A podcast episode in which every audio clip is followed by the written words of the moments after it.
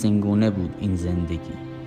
اینکه بیاییم و ندانیم که از کجا آمده ایم و تلاش کنیم که بمانیم و رشد کنیم.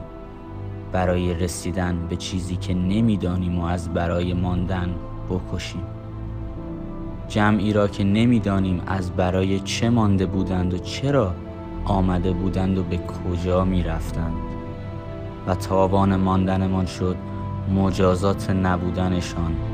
برای بودنمان از برای آنچه نمی‌دانیم و نمی‌دانستند. پس چگونه باید میماندیم وقتی که نبودند و حس می کردیم با نبودشان چیزی کم است و بودنمان دلیلی برای نبودنشان شده بود؟ و ناچار ماندیم و دیدیم نبودنشان را و از برای چیزی که نمی‌دانیم و نمی‌دانستند ما ماندیم و, و ما و خودمان برای تنهاییمان بدون آنها بدون